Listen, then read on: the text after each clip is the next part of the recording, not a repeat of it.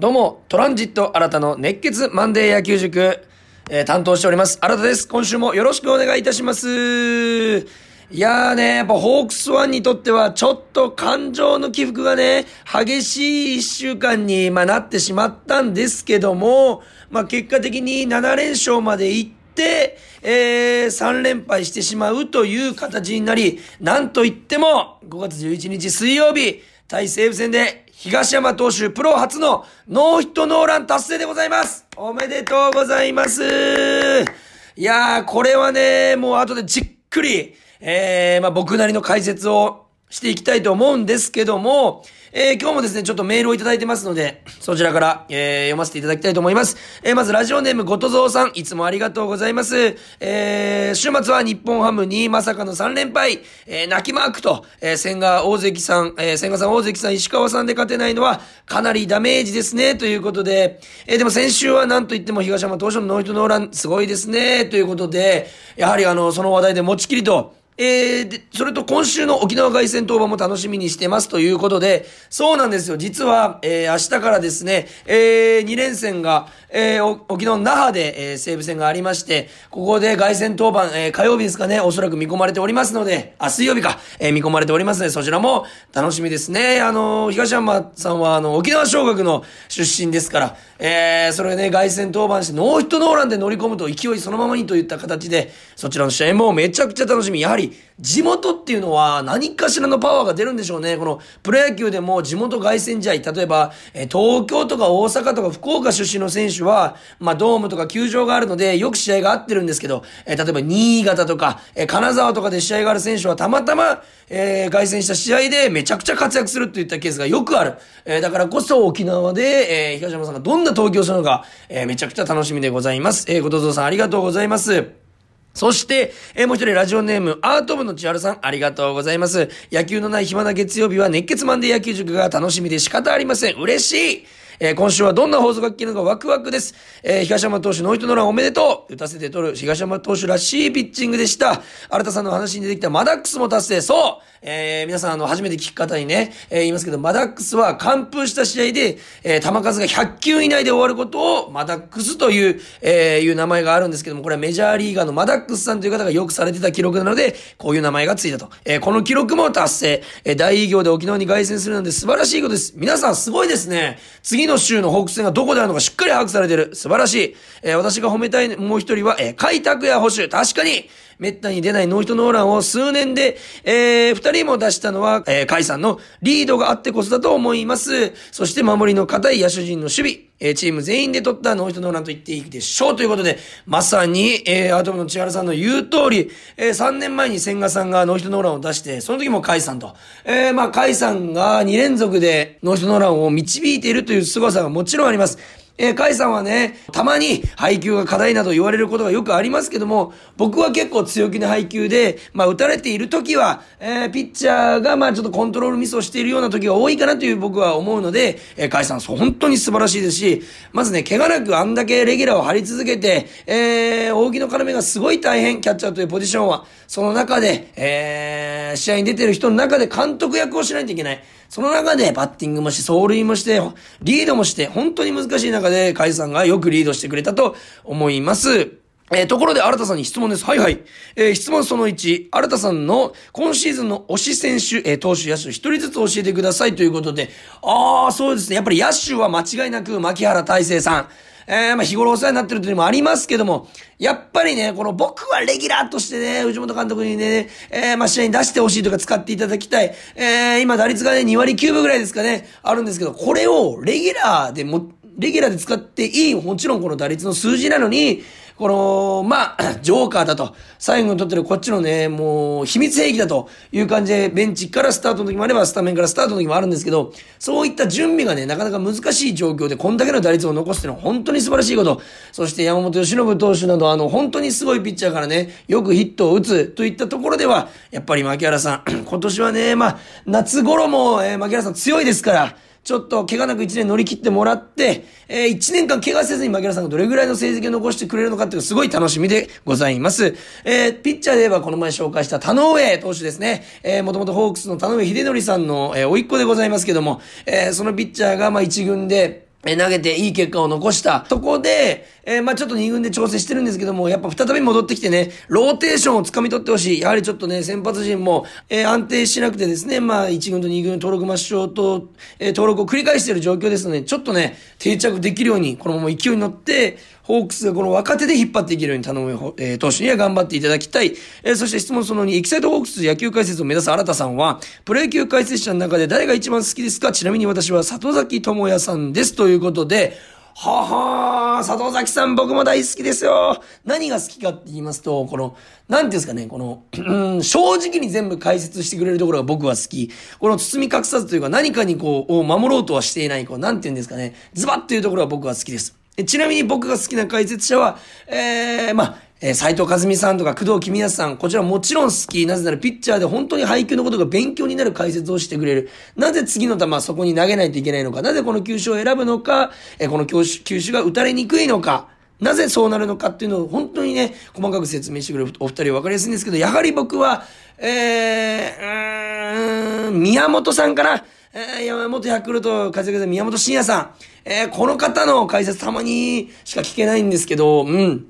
なかなかね、パリーグで解説してるのはなかなか見ないんですけどもね、ヤクルト出身なので。やはりね、ズバズバ言って、こう、厳しいながらも愛がある、褒めるところをしっかり褒めて、えー、まあ、試合の流れから、えー、まあ、キャプテンをしていたこともありますし、まあ、後々どっかで監督はするでしょうけど、厳しくも、ほんとぴったし、ああ、それだという解説をしてくれる宮本さん、そして配球のことが勉強になるヤクルト、元ヤクルトの古田さん。この二人はね、本当に勉強になりましたので、えー、皆さんもぜひその二人が解説しているときは、えー、ね、セリーグの試合も見ていただけたらなと思います。そして、アート部の千原さん、最後に視聴回数1278回目指して頑張ってください。応援してますということで、ありがとうございます。えー、まあ、知らない方のためにもう一度言いますと、えー、私のこのやってる熱血マンデー野球塾のですね、えー、まあ、全9回分までの再生回数が、合計で1278回行けば、えー、僕がですね、7月に、えー、エキサイトホークスさん、えー、RKB の生中継ですね、ホークスの試合の生中継で、なんとゲスト解説ができるということで、僕にとってはもう本当この上ない喜び。だからですね、条件その1278回を達成すべく、今日も頑張っております。そして皆さんも広めてくださってると聞いております。なので、えー、今聞いてる方はね、ぜひ広めていただいて、僕がそこで解説できるように、これからもよろしくお願いいたします。あと2週間切ってます。皆さん、よろしくお願いいたします。それでは、今日も始めましょうプレイボールトランジット新たの熱血マンデー野球塾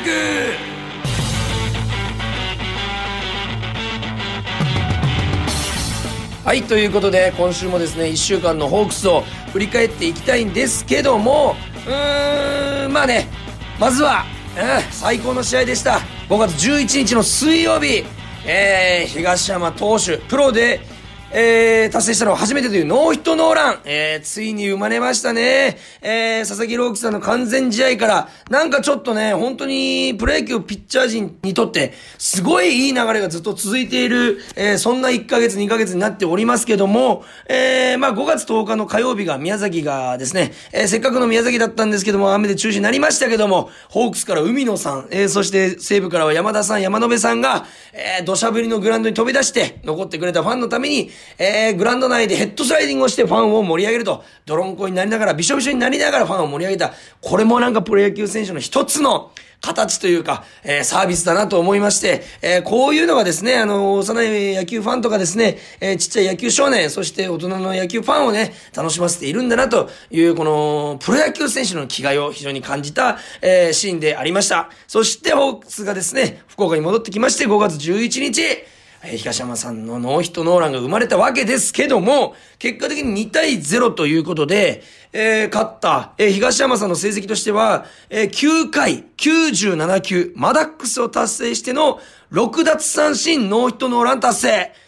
ああ、もうね、素晴らしいの。一言ですよね。えー、3年前、先ほど言いましたけど、3年前の千賀さん以来なんですけども、えー、序盤からストライク先行が続きまして、とにかく追い込む、先に追い込む。えー、バッターにいいカウントを作らせない。こっちが、カウントを作る、ツーストライクを先に作るというところで、え、ストレート、カット、進化、全部、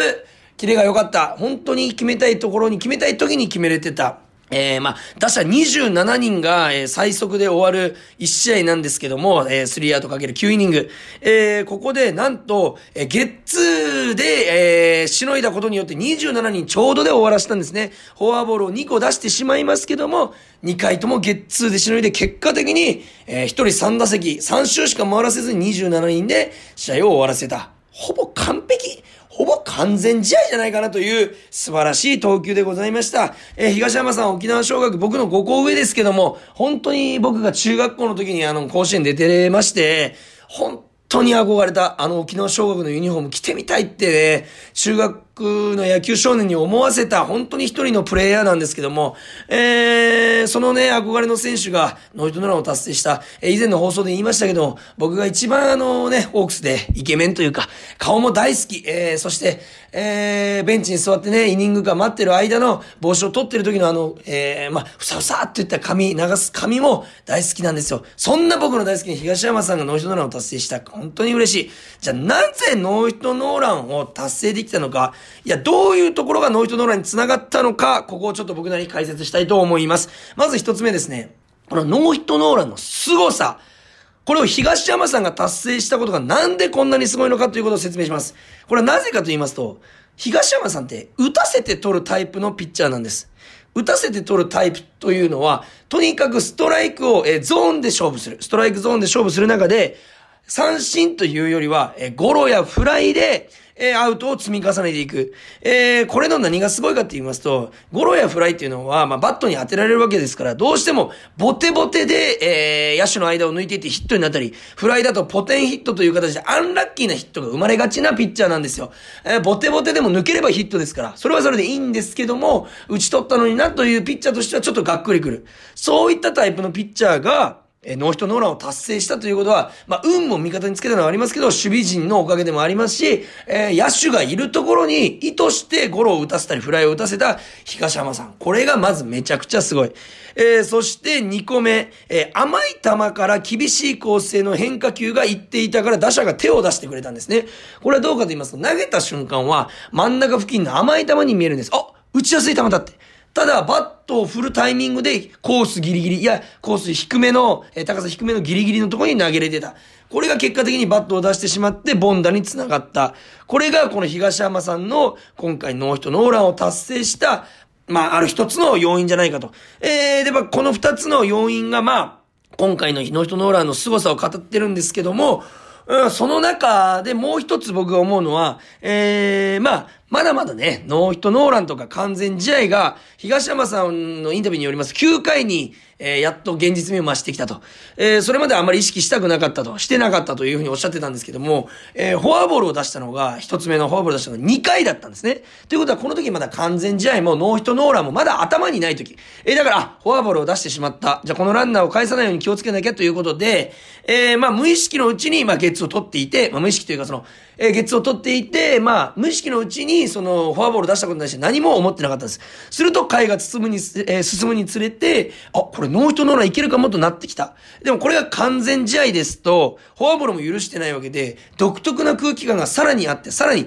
野手にもプレッシャーがかかってる状態。ノーヒットノーランはエラーを仮にしてしまっても、ノーヒットノーランという形は継続、点が入らなければ。というところで、えー、野手にとってもノンプレッシャーである程度いけたんじゃないかというところで、野手のファインプレーや、まあいいプレー、えー、一本目のいい動き出しにつながった。結果的に守備は楽になったはずなんですね、これで。えー、だからまあ、結果論として、2回に1個目のフォアボールを出しててよかったなと。えー、ノーヒットノーランを達成するために、一つのまあ要因になったんじゃないかなと、えー、思います。これ東東山さんのね、ノーヒットノーランは本当にね、感動を与えまして、えー、こんなにいい疲れは、えー、久々ですという東山さんらしいなんかコメントがね、えー、飛び出たんですけども、も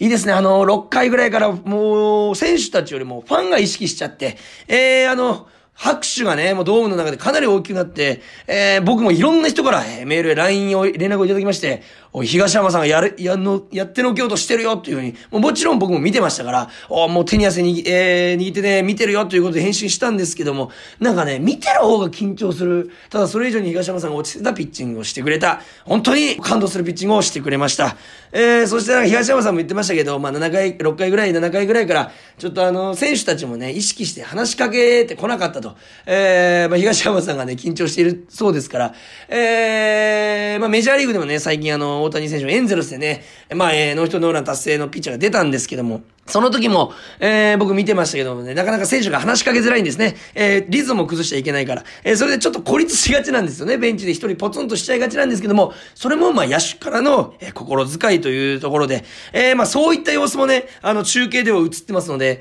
あ、今これ緊張してるんだろうなとか、えー、今、今の選手よう話しかけてなとかね、えー、そういうところもね、野球中継を見ながら、えー、ドームでも楽しんでいただけるところではないかなと思います。そして、言いましたかかねこれあの僕があの、えー、ホークスファンなら、えー、取ってほしい席がもちろん、ライトスタンドの応援席もそうなんですけども、えー、まあ相手ベンチの上あたり、えー、サード側のね、あの内野席に座っていただきますと、ホークスのベンチ内が見えますので、そこで選手が会話してるとか、あ、今選手がこういう、この選手がこういう動きしたよとか、あ、めっちゃハイタッチしてるな、この選手打ってないのにこの選手が一番喜んでるやんとか、えー、そういうところも楽しめますので、ぜひね、あのー、相手のチームのベンチの上らへんになりますけども、サードのね、内野席で見ていただくと、そういうところも楽しめるのかなと思います。まあね、えー、ノイトノーラン達成したのはですね、0-0ではなくて2-0にした、えー、今宮さんとギータさんのタイムリー。これがね、めちゃくちゃ大きかった。えー、この得点が、後半ではなくね、3回に生まれたというところがでかかったですよね。えー、先に、点を取ってあげたことで東山さんも少し楽になりましたし、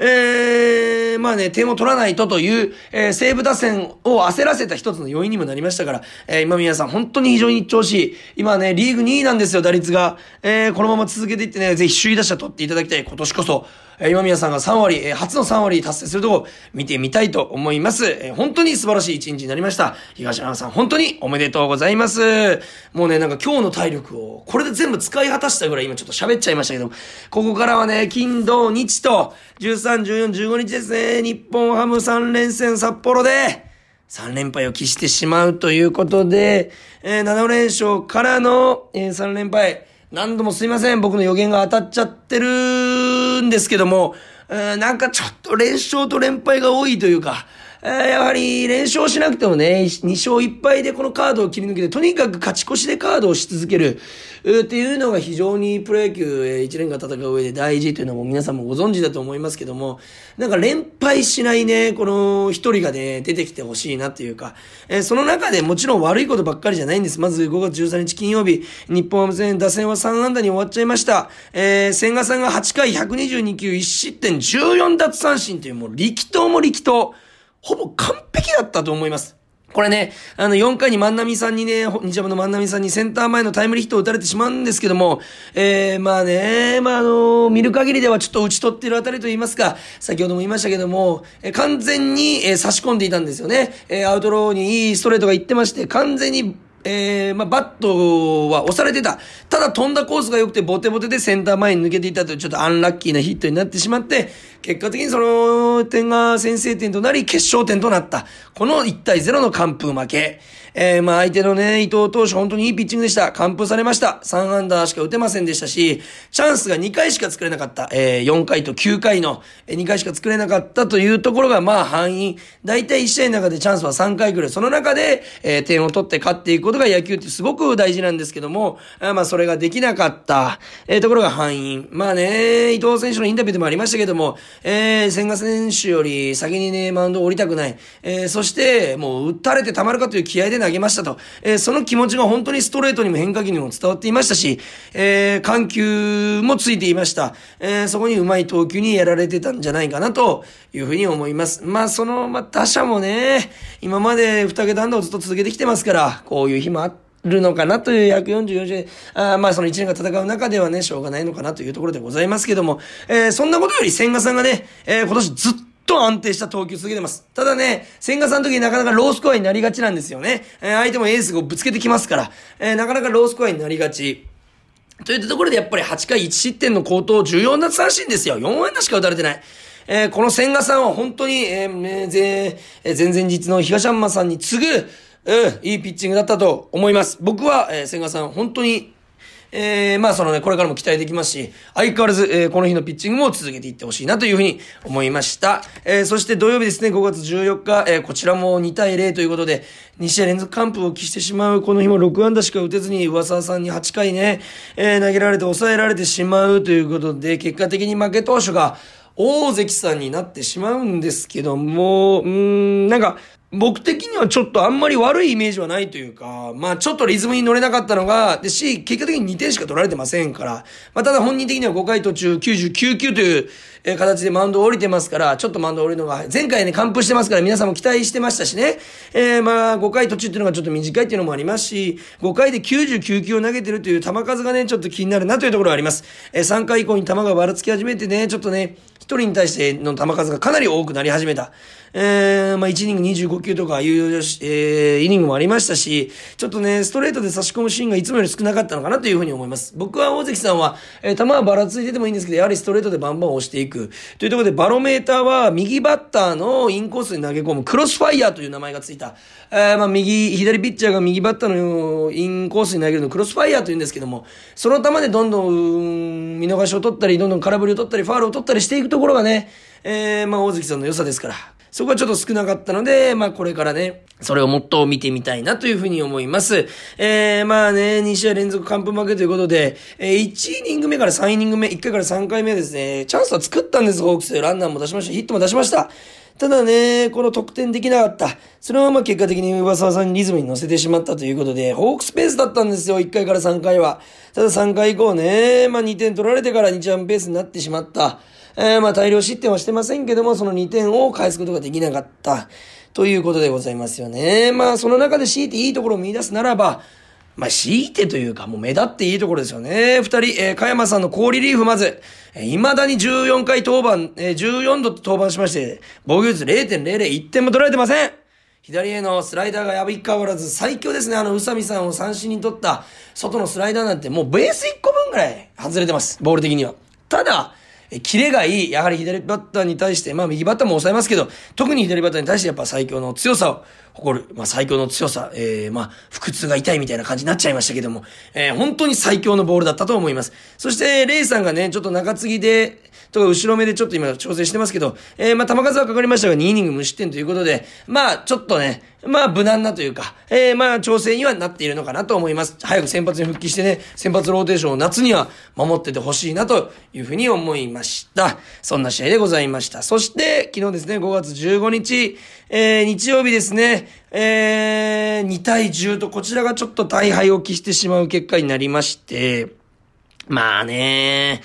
うん、石川さんがちょっとね、いい時と悪い時の波がはっきりしてるかなというふうな今シーズンの感じ。えー、そして、いいピッチング、まあ山本さんと投げ合った時もオリックスのね、山本さんと投げ合った時もいいピッチングしてくれましたけども、今回はちょっと3回途中84球で、え、マンドを降りるということで、うん、序盤に、え、まあ1回にね、先制したんです。柳田さんのツーランホームランで。センターバックスクリーンとんでもない打球でした。えー、ただそこから2回裏、3回裏、4回裏で2点、2点、4点と。もう、5回を待たずしてちょっと、試合が決まっちゃった、ワンサイドゲームになっちゃったかな、という風な感じの試合でございました。まあちょっと石川さんのね、ところポイントがあるんですけども、ちょっとピンチの作られ方が悪いなと思いまして、えー、例えば、まあボテボテのね、ゴロで悩んでなっちゃうとか、えー、クリーンヒットを打たれてしまうならまだいいんですけど、ちょっと、えー、合計5個のデッドボールとフォアボール出してまして、え、それでランナーを貯めてタイムリーで返されてた。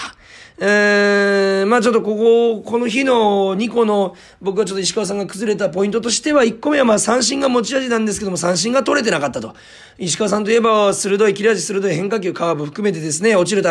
本当に変化球のキレが、まあ、三振が取れるところが石川さんのバロメーターなんですけども、変化球で三振が取れていなかった。まあちょっとキレがね、少しなかったというのと、まあ、曲がってもちょっと真ん中付近に行ってたのかなというところが、ポイントとしてあります。まあ3回裏に浅間さんに打たれた、えー、タイムリーも本来は空振りしてるんですよね。本来の投球ならば、落ちる球系の。それが救われてしまったということで、バットに当てられるぐらい、ちょっと落ちてなかったというところで、まあ、浅間さんを褒めるべきなんでしょうけども、まあちょっと調子が悪かったのかなと、次回に期待というところで。で、もう一つは登板間隔のズレですね。えー、前回、えー、宮崎で雨で中止になりました、5月10日の火曜日の試合に、えー、登板予定だったはずなんですけども、これが中止になったせいで日曜日まで、え、ずれちゃって約2週間、えー、空いてしまったというところでちょっと調整が難しかったのかなと。えー、プロ野球のローテーションというのは週に1回、えー、えー、火曜日に投げたら、次の週の火曜日もその人が行くというのが、まあ、大体の、まあまあ、お決まりと言いますか、決まった形なんですけども、